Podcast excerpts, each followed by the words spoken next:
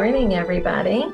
It's Lisa Salberg, and thank you for joining us on our Facebook page live today for this episode of Tales from the Heart, a podcast by the Hypertrophic Cardiomyopathy Association. Today, I'm going to read a little disclaimer before we get started and introduce our guest for the day. Today's podcast is sponsored in part by Bristol Myers Squibb, Cytokinetics, Imbria Pharmaceuticals, and Tenaya Therapeutics. When we offer sponsorship to our partners, we offer them an opportunity to come here with their senior leadership to participate in a podcast. I want to be very clear and very transparent that the HCMA sets the questions and they agree to answer them. So, saying no more on that, I wish to welcome Faraz Ali, the CEO of Tenaya Therapeutics. Good morning. Good morning, Lisa. Thanks Thank for you for me. joining us. I've asked you to come here today because Tenaya Therapeutics is doing some really interesting and exciting work in the field of hypertrophic cardiomyopathy. And I'm hoping that as we all evolve together in our understanding of HCM and how we treat it in the future, that we all have an understanding of where these companies are coming from that are developing these therapeutics, who the people are behind the companies, and why patients should be listening carefully to what's being said now. So, that being said, let's start with the personal and figure out how you landed in the position of CEO at Tenaya. Well, uh, thank you, Lisa, for the uh, opportunity to to do this, uh, and um, thanks to all the people who are joining here today.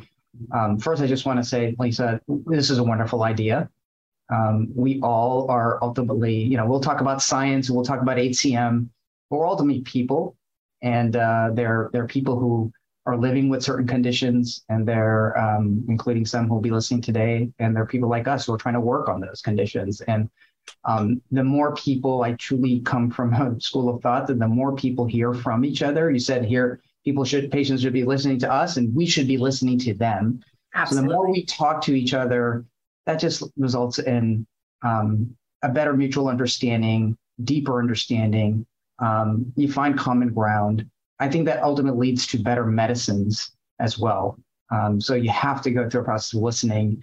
Um, I, I'm not a big fan, as many people know, of too much remote work. I like meeting people in person. I got to meet you in your office, uh, you know, not that long ago.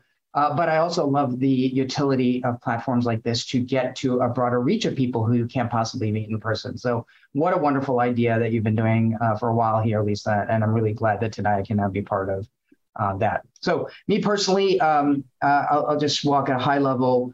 Um, I, uh, uh, you know, I come from a family that cares a lot about doing good in the world, um, and and so that's always been a motivation for me. I have an interest in innovation uh, I have this um, uh, desire to do things that few other people are doing. I hate following a crowd, uh, and that ends up having relevance in my career and how I got here at Tenaya. Uh, and I also have this um, stubborn support for the underdog. Again, sort of that idea that there are people who um, uh, need a voice and aren't being heard, and uh, and deserve to be rooted for. And and that is a sort of a deeply rooted personal um, uh, characteristic, and that does also influence sort of the direction that my career has taken. Um, I also had the benefit of going to some very, very good schools. Uh, I was lucky, and I feel that that came an obligation to do something important with that and contribute to the well-being of society. So those are my personal motivations. Um, professionally, the path to getting to Tenaya and, and being the CEO here, it really, I have to say, starts with uh, the time that I spent at a company called Genzyme. Genzyme uh, doesn't even exist anymore. It's now part of Sanofi, a large pharmaceutical company. They got bought, I think, around 2011, but I joined in 2001. And they, what made them unique was a focus on rare conditions, rare diseases, at a time where very few people were interested in medicines and developing medicines for rare conditions. Um, it was considered to be too difficult, wasn't considered to be particularly profitable. How are you going to make a lot of money on a small number of patients? Um, and uh, those sort of were, I think, what Genzyme and the leadership there did was say, wait a second, we have the science to address these patients and their needs. There's unmet need. There, there's there's death and disability here, and we have the science. Let's not get things like profit and business model get in the way of addressing that. You know, if we do what's right for these patients, then we'll figure out how to make a business out of it. And that's what they did. And they did that globally.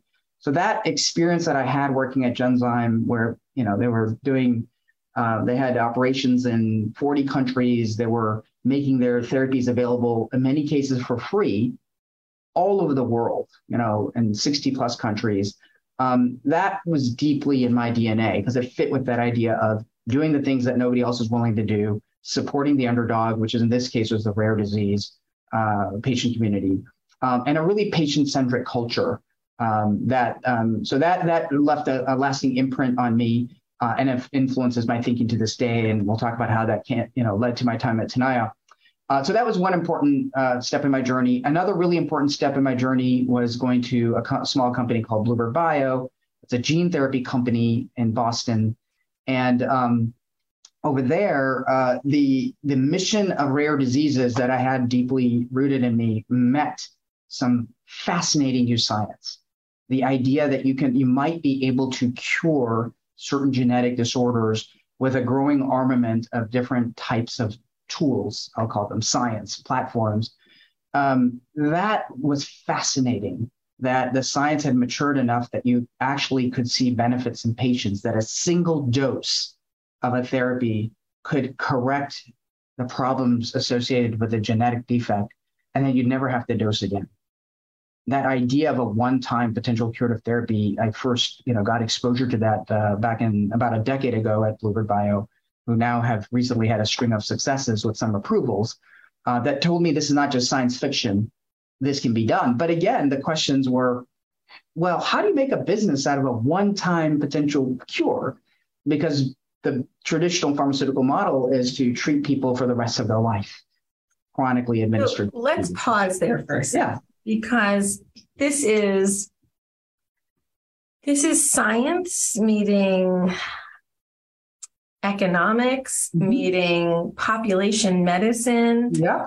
meeting chronic disease, rare disease, and really turning things a bit on its head.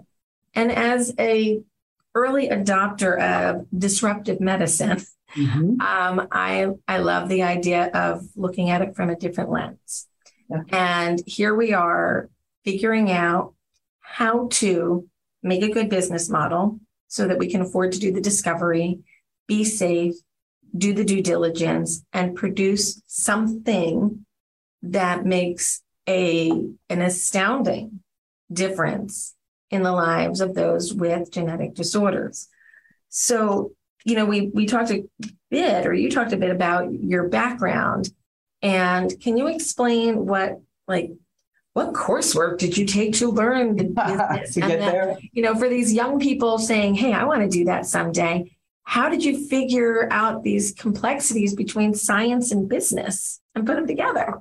Yeah, that's a. So I, I, I was skipping over those steps maybe uh, um, look my in terms of background i uh, i um, i was um, an engineer in college um, and i wasn't thinking of going into medicine or you know that was just wasn't part of uh, i had the idea of doing good in the world. I loved innovation as i mentioned but i thought i was going to do it in the engineering context. And um, and then uh, at uh, some point in college i came I, I took some I was fascinated by the brain. In you know, there was uh, I have some family members who are affected by conditions that you might describe as rare, and um, and that um, got me thinking harder about human health, and and then got me thinking harder about how do I apply all this stuff I'm doing in engineering and computer science and and all those things to health, like sort of where the idea first came about. And um, and so that got me going down the path of essentially what would be called a biomedical engineering degree. Back then, it didn't exist, uh, at least not at the institution I was at. Um, but I combined technology, computer science, electrical engineering, and biology, and said I want to make uh, uh, a career out of applying new science to areas of unmet need and health, and um, and doing good to society. That's what I, I figured out I wanted to do. That's what college is for, and that's part of what I figured out for myself. Um, and so that got me down the, the healthcare path. I was uh, I was actually at a big company called GE Healthcare for a while, and so that was very far from drug development. That was more think about um, CAT scans and X-rays and medical imaging uh, systems. Diagnostics and, versus diagnostics, therapy. electronic medical records, hospital information systems. Uh, I started down that path, um, and then uh, and then I became interested in the business side of things through some experiences, and then uh, that partly brought me to a graduate school. I studied business, uh, and and I, I, business school was a period of time where I decided, hmm, I know I like innovation. I know I like healthcare. I've gotten interested in the in the business side of things as well. And there's some tough nuts to crack. You use the term disruptive technology. One of my professors, um, uh, Professor Clay Christensen, was one of the people who coined the term, kind of wrote the book on disruptive innovation. And that just electrified me. The idea that sometimes the best technology, or in this case, the best science, doesn't move forward, not because the science doesn't work, but because people can't figure out how to turn that into a business, or it challenges the existing business model. And um, and so I got really fascinated by that idea that fit with my sense of doing things that people haven't done before, that sense of innovation. Um, in the context of so so it was engineering, a little bit of science and business. That's what led me into this this industry. Uh, the context of Genzyme, it was a business. It was partly science, partly unmet need, but partly how do you make a business out of treating patients with rare disease globally, doing it in a way that's not just for the rich in the U.S. or Europe, but you can provide drug, make a way to provide medicines, life-saving medicines in far-flung places like Peru to Pakistan to the Philippines, right? And, and so we did that. Uh, and so that was a great experience there. And the context of Bluebird and gene therapy, and we'll come to Tenaya then, it was, again, this idea of, wait, the, the existing paradigm is that you, you're, you're, you're treating people for the rest of their life. And and the company's business model, especially big pharmaceutical companies, is we give this medication day after day, week after week, month after month, in some cases, year after year for the rest of your life. Think about insulin for diabetes, right? Or, um, or statin lowering for cholesterol. And you make money doing that. And that's, you know, you're doing good. You're helping. You're doing good. Health. Therapeutic. But how do you do it when it's a one-time cure? And and I got some reactions to when I went into gene therapy, people saying, well, why would you do that? Like, well, why wouldn't I do that? Well, well, because like, how do you make money doing that? Like, it's a cure. You know, there's like, how do you make money doing the cure? And it seemed like the most, um, the, the absolute wrong way to think about it. That um, the if the science exists to do well for patients and for the healthcare system and for society, follow the science, and then figure out the business. And so that's part of, I think, my DNA. And and um, and so along the way, I've spoken quite a bit over time in different jobs and roles about this intersection of science, health, and economics, and and and that is relevant. I think very much much relevant uh, when we talk about Tenaya and the kind of science we're advancing. So does that answer your question, Lisa? That does answer the question. And I think it opens up a, a whole bunch of other ones as, as we mm-hmm. delve in here a little That's bit. what we're here for. So um, you've brought up some really tantalizing topics curing disease, curing genetic diseases. Um, I used to refer to that as the C word, and I wouldn't utter it. I used to use the word eradication. I wish to eradicate HCM mm-hmm. because I didn't think the word cure fit us because of the mechanism of disease. Mm-hmm. Um, so um, I'm changing my vocabulary and I'm starting to get comfortable with the concept that for some, for some, a cure might be obtainable. We're not there yet. And I'm saying some very tantalizing things to this community, and they're listening carefully. And before we dive in any further to understand a little bit about the team that Tenaya is and who is there, mm-hmm. I want to be clear on a couple things to set expectations. Sure. For those with identifiable pathogenic gene mutations, there might be a path forward. For those with the unidentified or multivariant, multiple genes, that pathway is going to be very different and take much longer. So for those, and and I'm happy, and that's a weird way to put this, but I'm happy to say I know my gene mutation. Um, I am a myosin binding protein C mutation. It runs in my family, and it can go. We can date it back to you know the turn of the century, the last century. Um, so for families like mine who have significant disease, as many know, I survived 36 years diagnosed with HCM and went to transplant. You know, I would much rather have my native heart. Thank you very much. But I'm here. So I'm grateful for transplant technology and therapies. But it would have been much nicer to keep that heart in place and probably cost about the same. Um, so setting expectations for those with an identifiable gene, that's the team that we're going to be talking about and what they're building. So let's go back to, um, you know, we understand how you got to where you are. So I, I, let me let me complete that then narrative, and I do want to be careful about the word, the c word, and the c word. I was, you know, I'm, we were I was laying out the ideas that moved me and brought me to where I am, but not making any commitments or promises or setting expectations of the therapies that Tenaya is going to advance. So let's make sure we we cover both. Absolutely. But the idea that with genetic insight and with genetic tools, the possibility had been opened up. That was realized. That possibility has been realized now by many companies. There's now approved therapies using different technologies. Um, I don't want to bore the, your audience with you know the definitions of AAV gene therapy versus LVV gene therapy versus CRISPR gene editing versus some other form of gene editing. I think there'll be a time and place for all that. But the idea is that holding a webinar on that in the coming months. We have a, a, a, much better insight about the genetics of across a whole host of conditions, not only the heart, but uh, other areas where I was before we came to Tenaya. Um, and uh, and we have that potential, that the possibility of maybe sometimes we don't use the word cure, we say curative.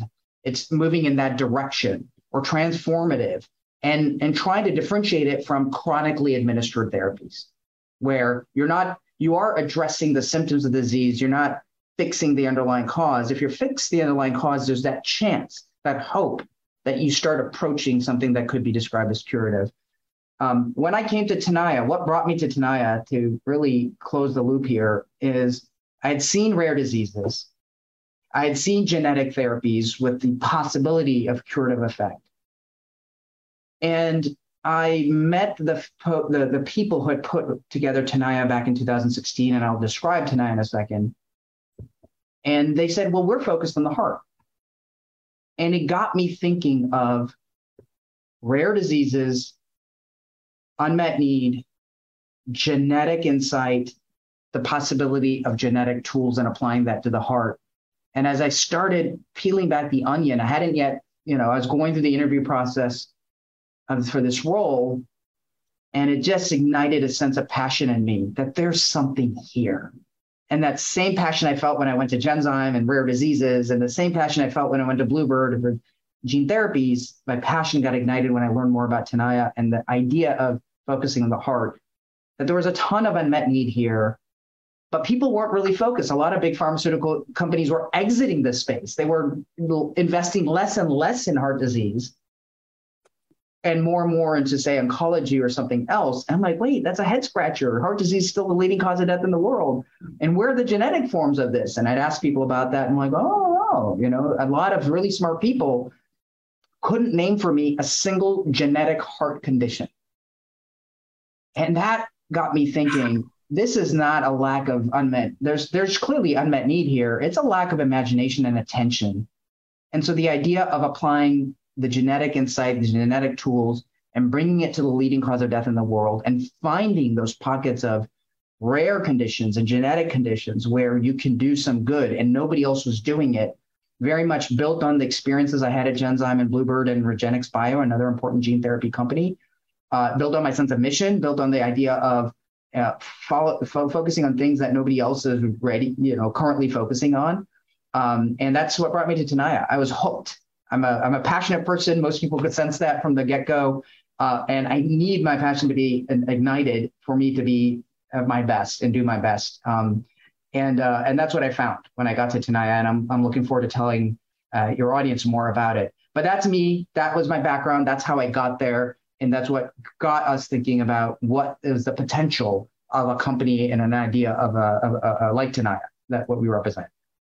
So I um, Thinking back to that that timeline. You know, 2014 is when um, I met with Tassos from MyoKardia, and we talked about what myosin inhibitors and how we could focus there and what that was going to look like. And we know how that turned out.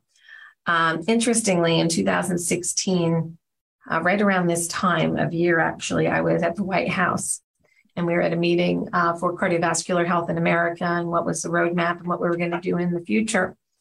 And there was a lot of talk about diet and exercise and smoking and fat, salt, and all kinds of other terrible things that we do to ourselves. And I stood up to make a comment about please think about genetic diseases. Some of us didn't do anything to cause our problems, it was done to us. And we need genetic thinking here. And I also almost passed out while making that comment at the White House. And we all know how that story ended with my heart in a box. Um, but it was being floated around that time, that you know, 2012 to 2017. And a lot of small companies said, I think we can do something in this space. Genetics is far enough. And, and little waves started to form. And my phone started to ring with different kinds of phone calls. Hey, we're thinking of this. Do you think there's tolerance for this type of therapy in HCM? And yeah, I think I think we need to research it. Um, you have one member of your board who's had um, quite a few uh, actions in this space and has done tremendously great work by helping develop up these companies. Um, Eli, I'm talking about you. Mm-hmm. Um, so he's he sees it. He has a vision and he's got a good financial mind and i'm, I'm watching it play out and help this community in, in amazing ways so um, there are some really insightful people behind the scenes who see our struggle who see it as not only a good business model but good for humanity mm-hmm.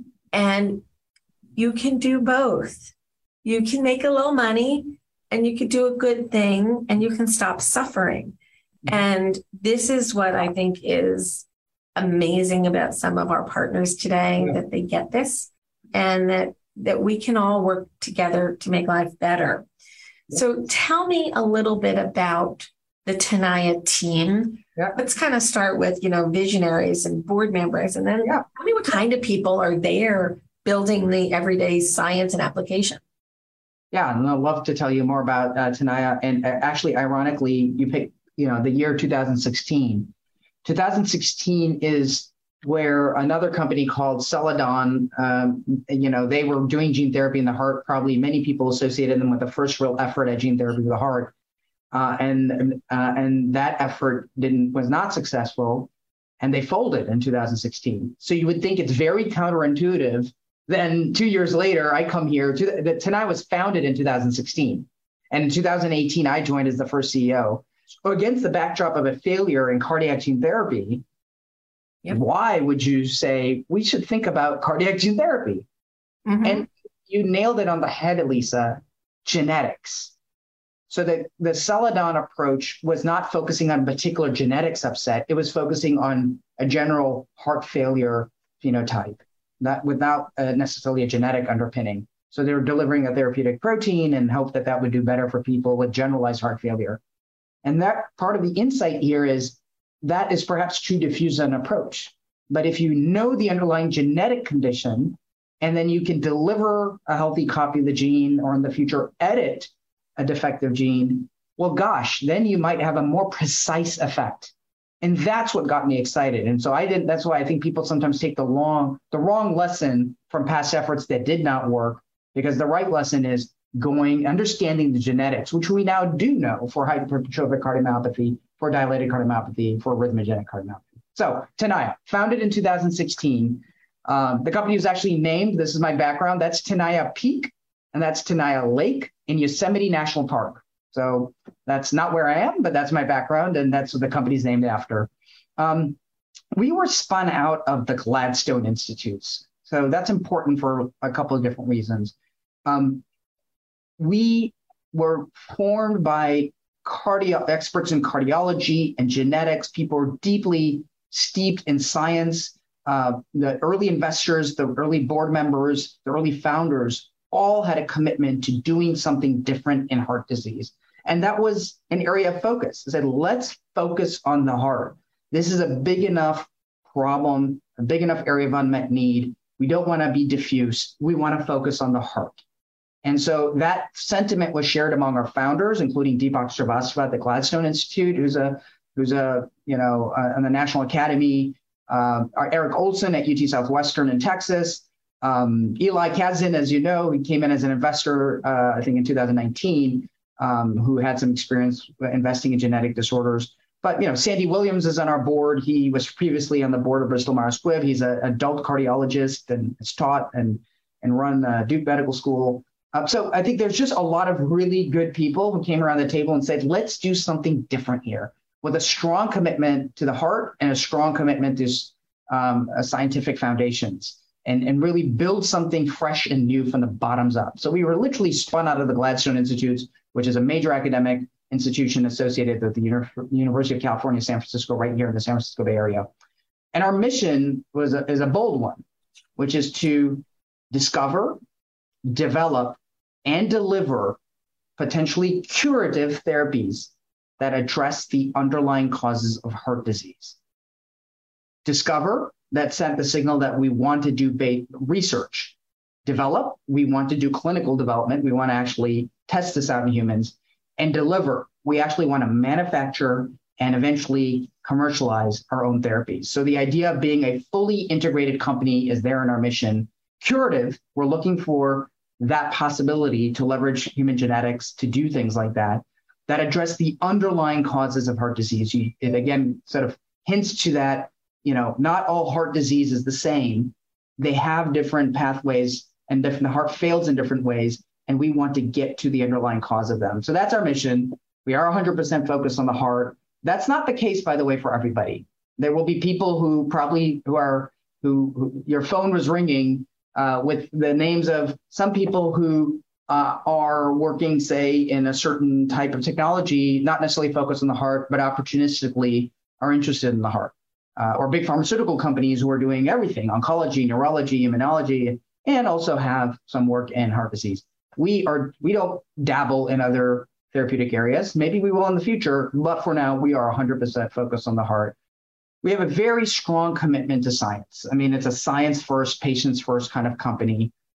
And the significance of that is that we look at something like HCM and we look at the genetics of HCM and say, gosh, to fix that, if you have a defective gene, wouldn't it be great if you could provide a healthy copy of the gene? But if you're looking at, say, heart attack, which is another area of interest for Tenaya, over there, it's not about a genetic defect. You, you, you had a heart attack and you lost some cells. You, in order to help that patient, you need to somehow regenerate heart tissue that's been lost. That's a very different approach. And that's going to require a different type of science. Maybe another mutation requires not a addition of a healthy copy of gene, but you need to silence or fix or edit that defective gene to have an effect. The way Tenaya approaches things, we say it's in a modality agnostic fashion. And that's just a fancy way of saying that we want to pick the right tool for the job. So it might be a small molecule, it might be a gene therapy, it might be a gene editing, it might be an antibody, it might be we look at the science and the underlying cause and we try to match it with the right science. And so that makes us unique in several ways. Focus on the heart, we we pick the right tool for the job, and we look at both rare and prevalent forms of heart disease.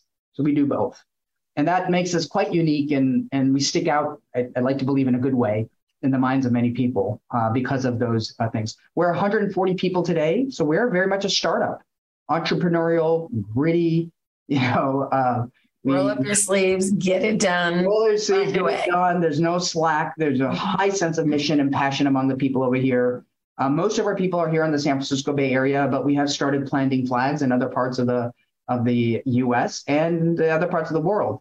Wendy Borsari, who's our head of patient advocacy, who I'm sure we'll speak about later, you know, somebody who comes from the HCM community. She lives in Boston, and we were she was the right person for the job, and so we said, "You're in Boston, but we want you, we want you to be part of Tenaya." And we've hired somebody in Europe and beginning to engage with the patient community and physician communities in Europe. Most of our people in San Francisco, but as we grow, we are spreading.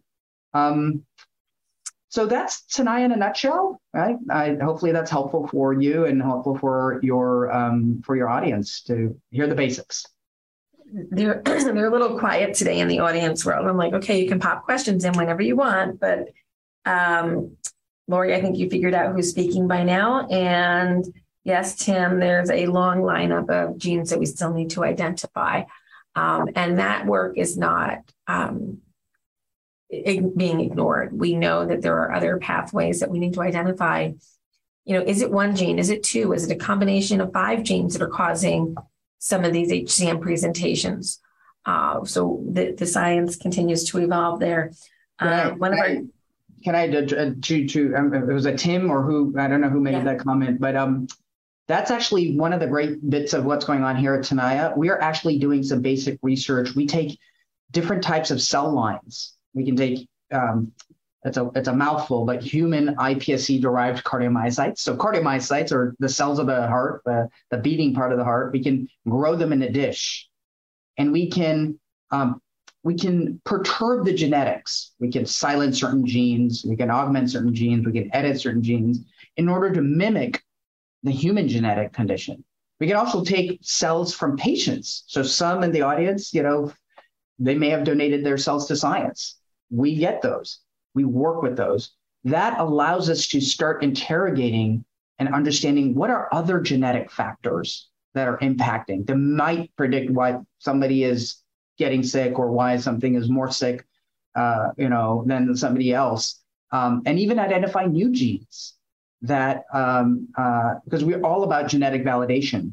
So to the point of you, the member of your audience who brought that up, that is also the kind of research we're doing here right here in San Francisco, understanding the genetics and pushing the boundaries of understanding of underlying causes of disease, not just the ones that have already been identified and that are well known, like MYBPC3 or MYH7 um, within the HCM community, but finding others within HCM, within dilated cardiomyopathy, uh, within arrhythmogenic cardiomyopathy. So that's part of Tenaya. That's part of who we are. And that won't be near term. That'll take a while to generate that insight working with experts around the world. But that is very much part of Tenaya's mission.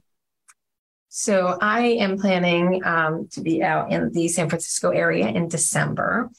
And maybe we can do some mini mini interviews on site and we can get the team to start talking about some of the stuff they're doing and and we can organize that out because the communities now the questions are popping in. They're very very interested. So i think we've tantalized them enough with the how and the why you are running this uh, organization today. And you are the ceo and you've brought in phenomenal board and you've got great scientists and we're moving towards these therapies. But now let's talk a little bit more granularly. Like okay I have a myosin binding protein C mutation. That is a current target of interest for Tenaya. Yeah. And that's where we're focusing on as a starting point. Mm-hmm. And can you tell us a little bit about the project and what the hopes are and what this looks like at this point? Yeah, thank you, uh, uh, Lisa. And again, I'm gonna I'm gonna assume that your community knows HCM very well. Uh, that's why they're here. I'm going to presume yep. your community knows myosin binding protein C3, myosin C3 very well, and other mutations. Um, so I won't spend any time on that. Um, the idea that we have, one of our, we have several projects, and on our website, I encourage anybody to go to tenayatherapeutics.com. You're going to find a lot of information over there. Um, the uh, the idea of one of our programs, uh, TN201, is the code that goes with it, is to focus on HCM due to myosin uh, binding protein C3 mutations. And so that's the TN201 program. The, the genetics are clear. Experts that many of you have been working with for years and decades have paved the way. We stand on the shoulders of those giants. We also stand on the shoulders of giants in genetic therapies who've understood and perfected trial and error over decades to get to the point where we think we understand how to take a myosin, a healthy MYBPC3 gene, package it inside a delivery tool, which we can discuss in a bit, and deliver that to the heart of patients. And that's what TN201 is intended to do. It's a quote unquote lock and key medicine. So, you have the defect due to the mutation. We're going to give you a healthy copy of the gene to try to make up for what is missing, which is that MYBPC3 protein. And so that's the intent of TN201 is to deliver a healthy copy of the human, full length human MYBPC3 gene to the cells, to the cardiomyocytes of individuals who are affected by this condition. And we've done that in mouse models, we've done that in those cell lines that I described, and proven and shared our data at many, many uh, important conferences over time that this is something that appears to be working. Appears that we can deliver the gene. It appears that we can express the full length human MYBPC3 gene protein. It appears that that successfully uh, inserts itself into the sarcomere. And then once it does so, it appears that it helps the cells beat better, more like a normal cell. And in our mouse models, improves the heart function, improves the electrophysiology, the electrical currents of it, shrinks the heart to something approaching normal, improves the dimensions, thins the ventricle. And in those mouse models, which are very severe, 100% of the untreated animals will die.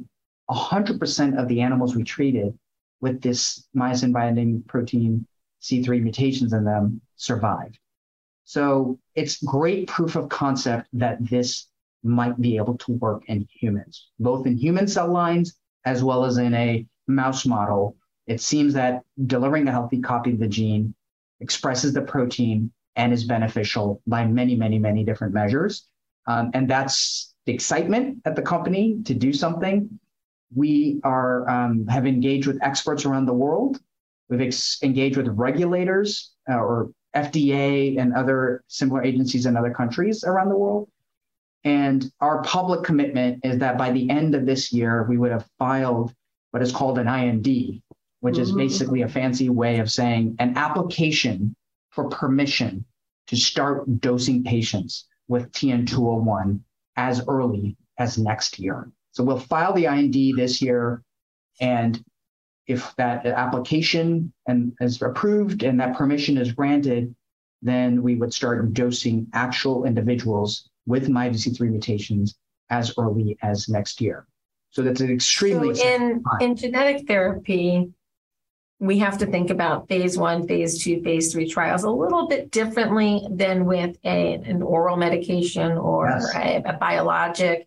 It's a little, it, well, it's a lot different because it's it's a different mechanism. Mm-hmm. You can't really test it in a healthy person because yes. it wouldn't work in a healthy person.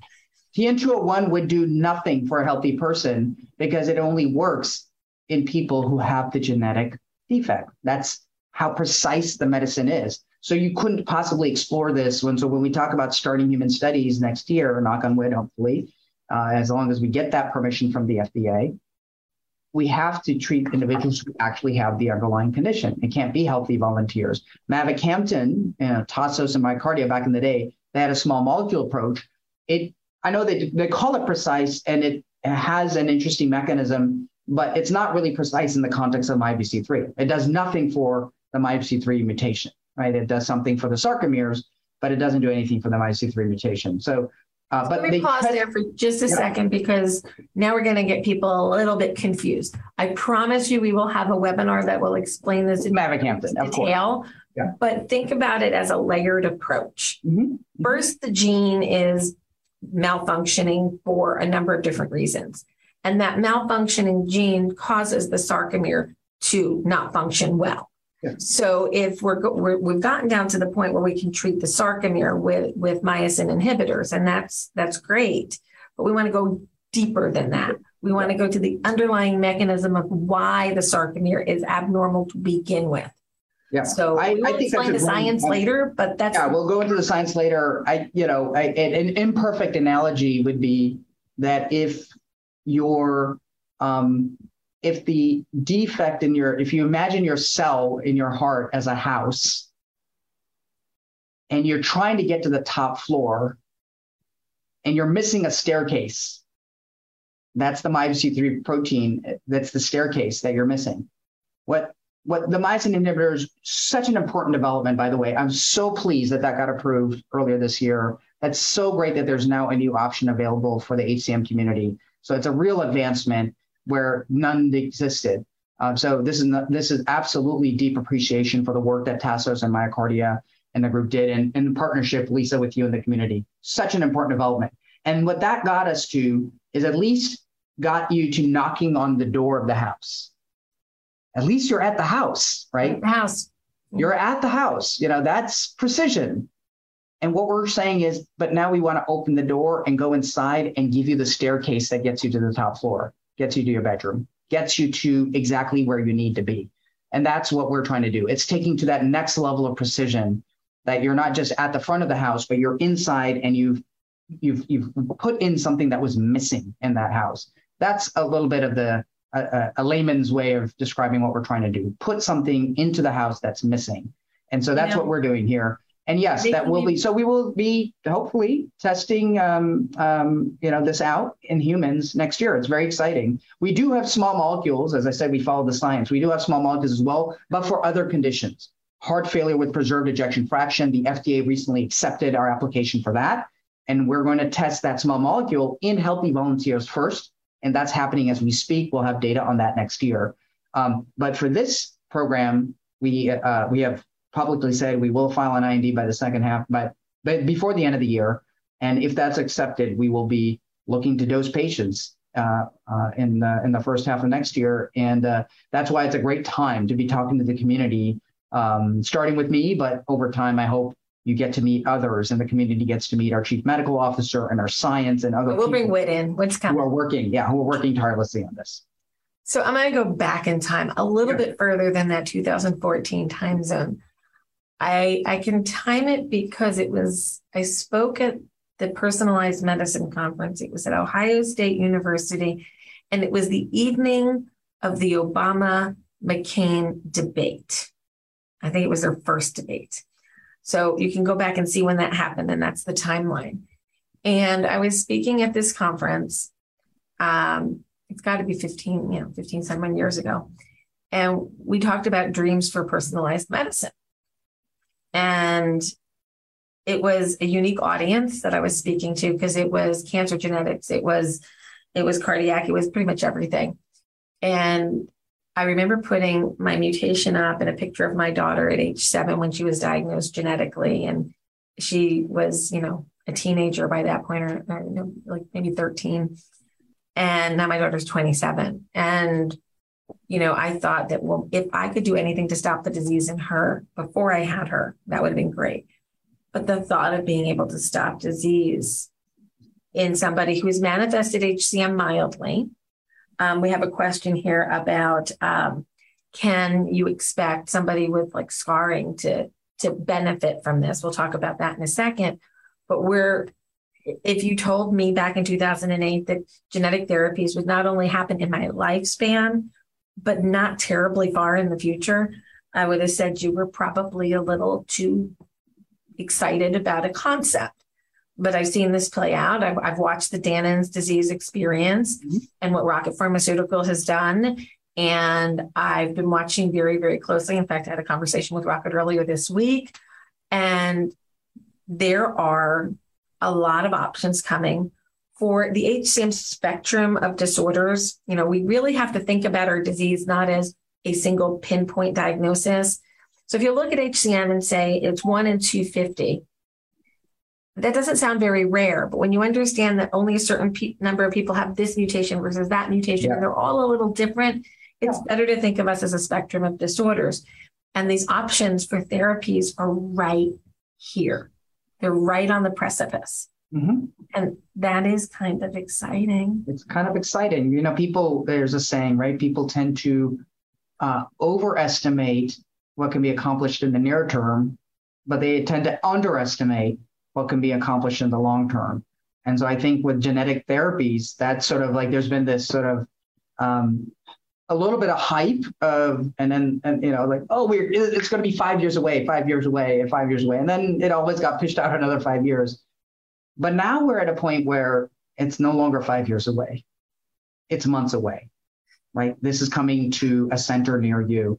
And we have already been engaging with the community. Maybe some people here on this this this uh, uh, this session today.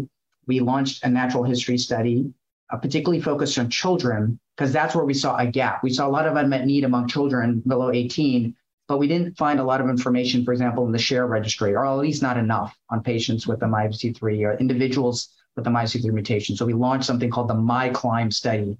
Go to our website, you'll find it.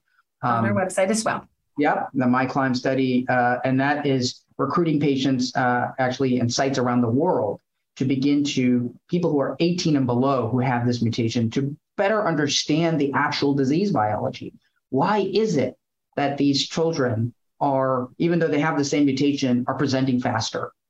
Right. We know with the double homozygous kids why they, I mean, just they just don't have the protein, and so they are unfortunately lost to us in the first weeks to months of life. But if you have a single mutation, why is it that the adults may present at the time horizon they present, and maybe some are asymptomatic, but the children, they're presenting faster and more severe. And why is that? And what can we do for them? So we have a natural history study. It's not a treatment study, it's an observational. It's a it's an opportunity to understand. And that's one easy way anybody here today who has MYBPC3 in their family and they have people who are less than 18 it's an easy way to get involved and contribute to the community and contribute to science is by being willing to have your data pooled in with the data of others around the world. No treatment, just observation and science. And so that's a that's a call for you know the people here uh, uh, joining today or who might listen to this later. If you've got it in your family and you know of kids 18 or below or adolescents and kids 18 below, absolutely an opportunity to contribute to science uh, with that. And then our treatment study will start um, into next year. I'm going to dial back a little bit and yeah. just kind of bring everything into focus here, um, at least for me. In 1995, tragedy set me on a path that I did not plan on taking. And that led me to start an organization. Who would have thought? Um, this is not the business model that I envisioned and mm-hmm. it's evolved and it's grown beyond my expectations and it continues to. But at that point, if you were to look back and okay, what what did I see as the problem, the unmet need? Where did I need to be disruptive? There were not enough care centers. There were not enough doctors and healthcare professionals who understood HCM. So we started to network and we started to develop.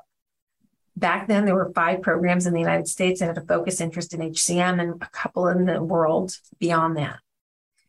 Today, the HCMA has 46 HCMA recognized centers of excellence, and the development of these programs has an alternative meaning.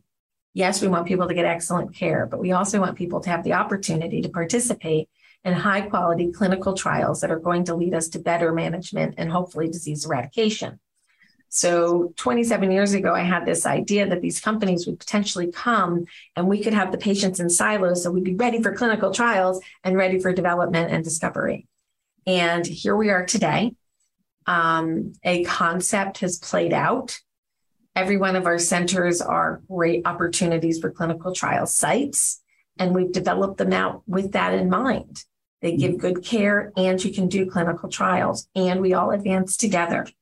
Um, if there's anything I've ever done right in my life, I think that's one of them. Lisa, it done more than right. I've had the, the the great privilege to work with the rare disease communities in many different therapeutic areas: brain, the eye, um, you know, liver, muscle, and now now the heart, uh, for over 20 plus years uh, around the world, and uh, it all starts and stops with families, individuals like yourself who bang on the door of the healthcare system and saying, look here, pay attention to us. You don't yet fully understand us. What you're telling us may not actually be right. You know, we're telling you something different. So all progress depends on unreasonable people, as some people say. And uh, and I think in this way, being a loud voice on behalf of the community is exactly what the HCM community needs and what the DCM community and the ARVC community and all the other communities in the heart genetic heart space need because people haven't paid attention before. We needed organizations like you. And I'll say the same thing here that I've already said to you, Lisa, and that I've said to others. ATMA is light years ahead of where other sister peer organizations are in other therapeutic areas. Um, meaning, you know, when I looked at some of the others uh, I've met over time, many of them were mom and pop shops, really, really, really committed and dedicated mom and pops, but they hadn't figured out how to do it uh, at scale and do it in a way that you know gets the attention of the healthcare system and the policymakers. You've done that. So the HCMA community and we owe a debt of gratitude to the uh, HCMA and to you, Lisa, and your leadership in this regards. And that's my call to this community: be loud, be unreasonable, bang on our doors too.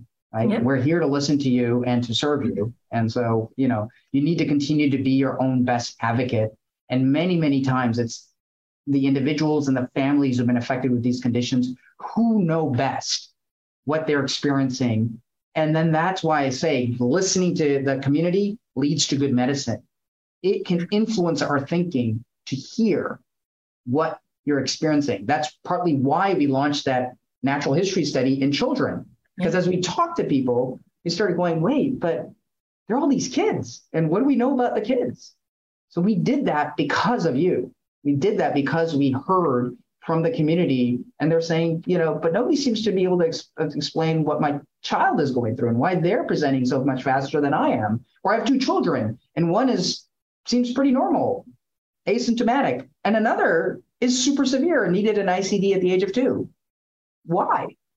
And so the community is, and your advocacy, incredibly important. So I'm glad to say that even though there are other diseases other than hypertrophic cardiomyopathy, obviously I'm very focused on that. We're actually partnering with the, the Dilated Cardiomyopathy Foundation and their founder, Greg Ruff, on projects that he's working on. We're working with the SADS Foundation and they're working in ARVC. As advocates, we work together. Yeah. Rising waters raises all ships. We have mm-hmm. some amazing partners. We learn from them, they learn from us. I've got a little bit more experience than some of them did in terms of how to organize and how to get things going. I'm like, here, best practices. Here's what we do. How can we help you do better? Because we want to help people. We want to help people with genetic heart disorders. And there are many of them. And I'm going to take a plug here for our legislative initiative, the HCM Act, which is the Healthy Cardiac Monitoring Act. We want every child in their well child exam to be asked about their family heart health history. We want to be able to identify all of these families earlier, regardless of disease state. So, those are some of the initiatives that we're working on to help identify more families and patients before tragedy strikes.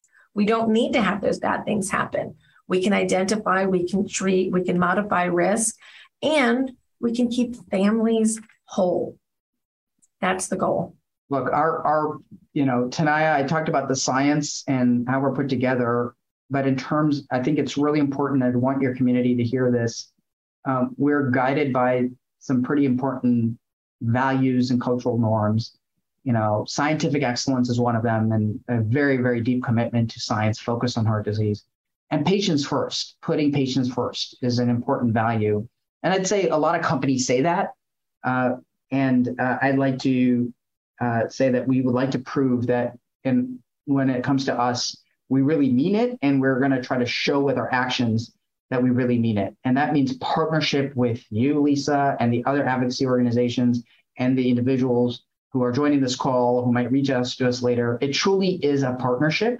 You can't get this done with any one player. You kind of you need diagnostics, you need centers of excellence, you need therapeutics, you need legislation and policy eventually we're going to want newborn screening for some of these conditions, right? But that won't happen unless we have some hope from therapies. And the therapies won't happen unless we have individuals and families ready to try it out on themselves or on their loved ones. And that won't happen unless we work together to educate people on gene therapies and genetic therapies, which I know we'll do over time. So it really takes a village. It really takes all of us working together uh, to to make this all work it, it sounds so daunting, like when you start layering it out like this.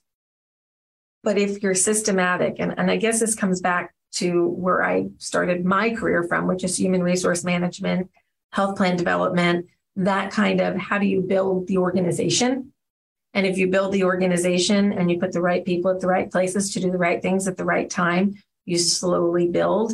It's a little harder to do that in the nonprofit world. We can't go out for venture capital money, but they can donate. I'm just kidding. No, I'm not. They can donate.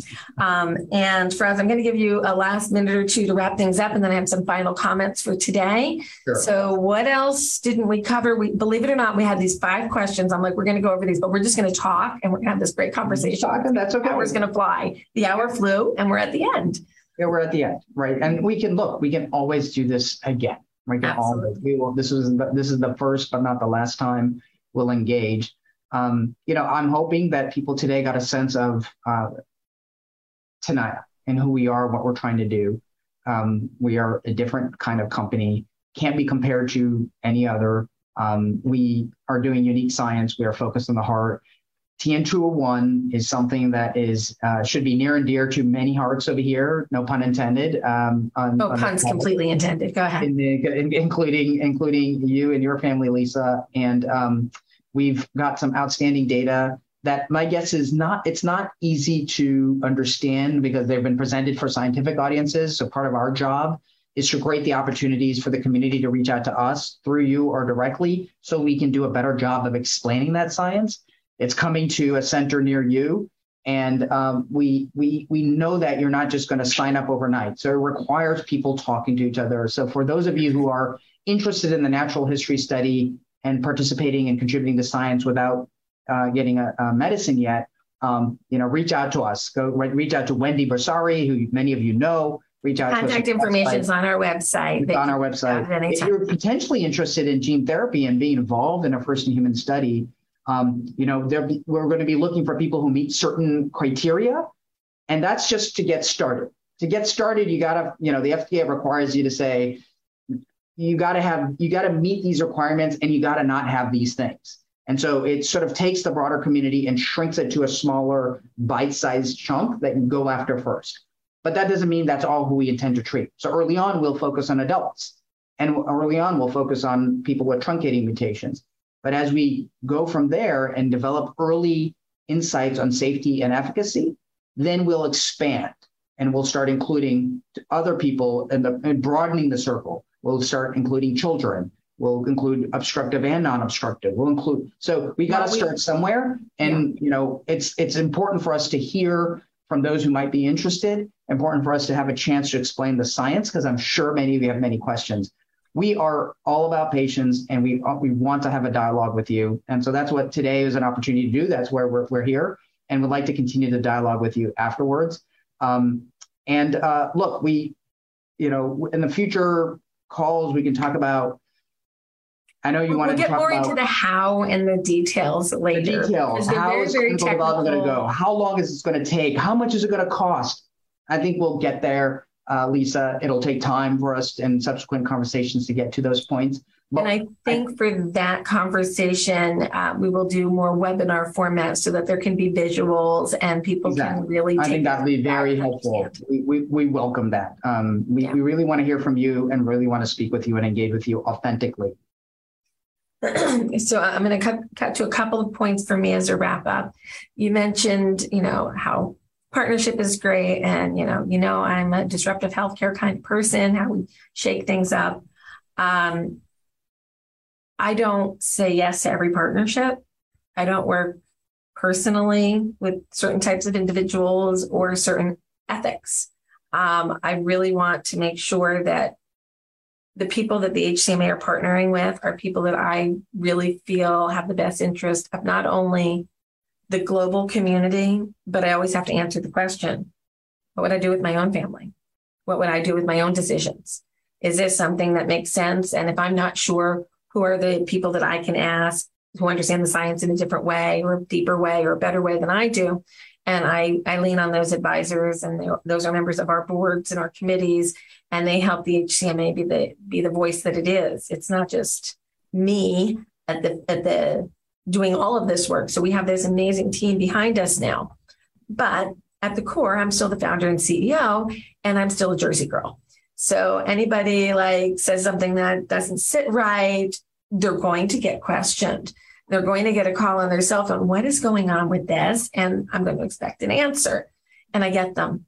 And I think that that communication is critical at the highest level of the organization to every staff member. And I've met many of your staff members already, and I'll meet more. And I'm looking forward to having longstanding relationships that really provide meaningful outcomes for patients. So um, that gives you a little bit of understanding of how I work and how we choose at the HCMA to go into sponsorships and partnerships with different organizations. Um, I do want to take a moment to bring up a couple of other points um, that are not related to today's conversation. Number one, I'm really excited that we launched something this week. On January 9th, 2022, I opened the Lori Fund. Um, it was meant to provide micro travel grants to individuals seeking care at HCMA recognized centers of excellence or associated transplant programs. And this is to provide hotel accommodations, air, trains, gas money, food on the road, ground transportation, whatever you needed to get from your home to the center to ensure that you're getting the highest quality of care you could possibly get. Um, they're limited to $600 per year per family.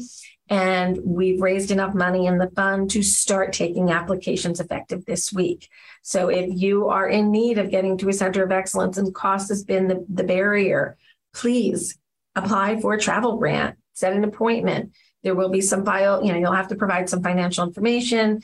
It is for low income individuals only. And uh, we will provide those grants to you. And uh, we ask for two weeks' time to process and check and do our due diligence, but it's available. And if you want to donate to the Lori Fund, you can always go straight to the website and do so. Those funds go directly to patients with a small administration fee taken off the top so we can pay for it to continue going. Um, and if you really want to have fun on October 22nd in Parsippany, New Jersey, we are holding the Unmask the Great Masquerader Ball with proceeds going to the Lori Fund.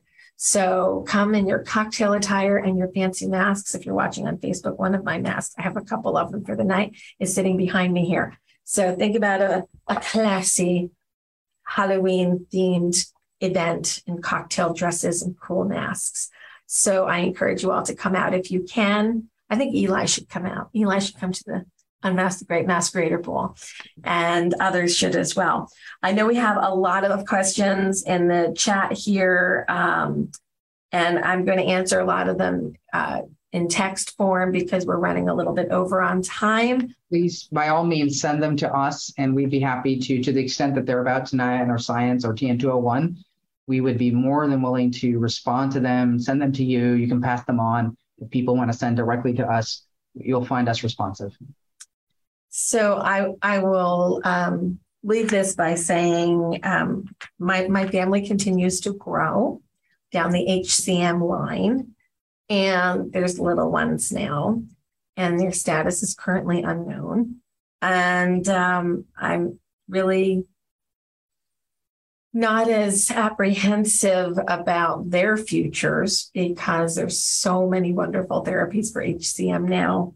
And families like mine who have encountered a lot of tragedy um, don't have to think that the future has to be like the past. And that's pretty extraordinary.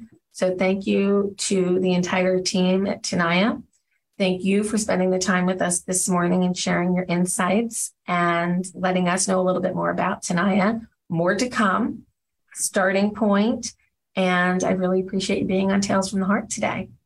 Thank you. Thanks for the opportunity. We um, we um, look forward to partnership with you and with your community. It will take all of us working together to bring new hope of new new science forward. And uh, I really we're, we're authentically committed to engaging with you we have a speak up culture here at Tenaya, which is anybody can say anything if it's intended well, even if it's hard to hear. I think that fits very well. I think Lisa, with what you said, is you speak your you speak your mind. You're a Jersey girl, so that works well. The way what you and your community are bringing to the table fits very well with who we are as a company committed to advancing new science for patients. So I look forward to the partnership and looking forward to more opportunities like this. Absolutely. I think we're going to do extraordinary things. And on that note, Thank you very much for joining us on Facebook. And this episode of Tales from the Heart is a wrap.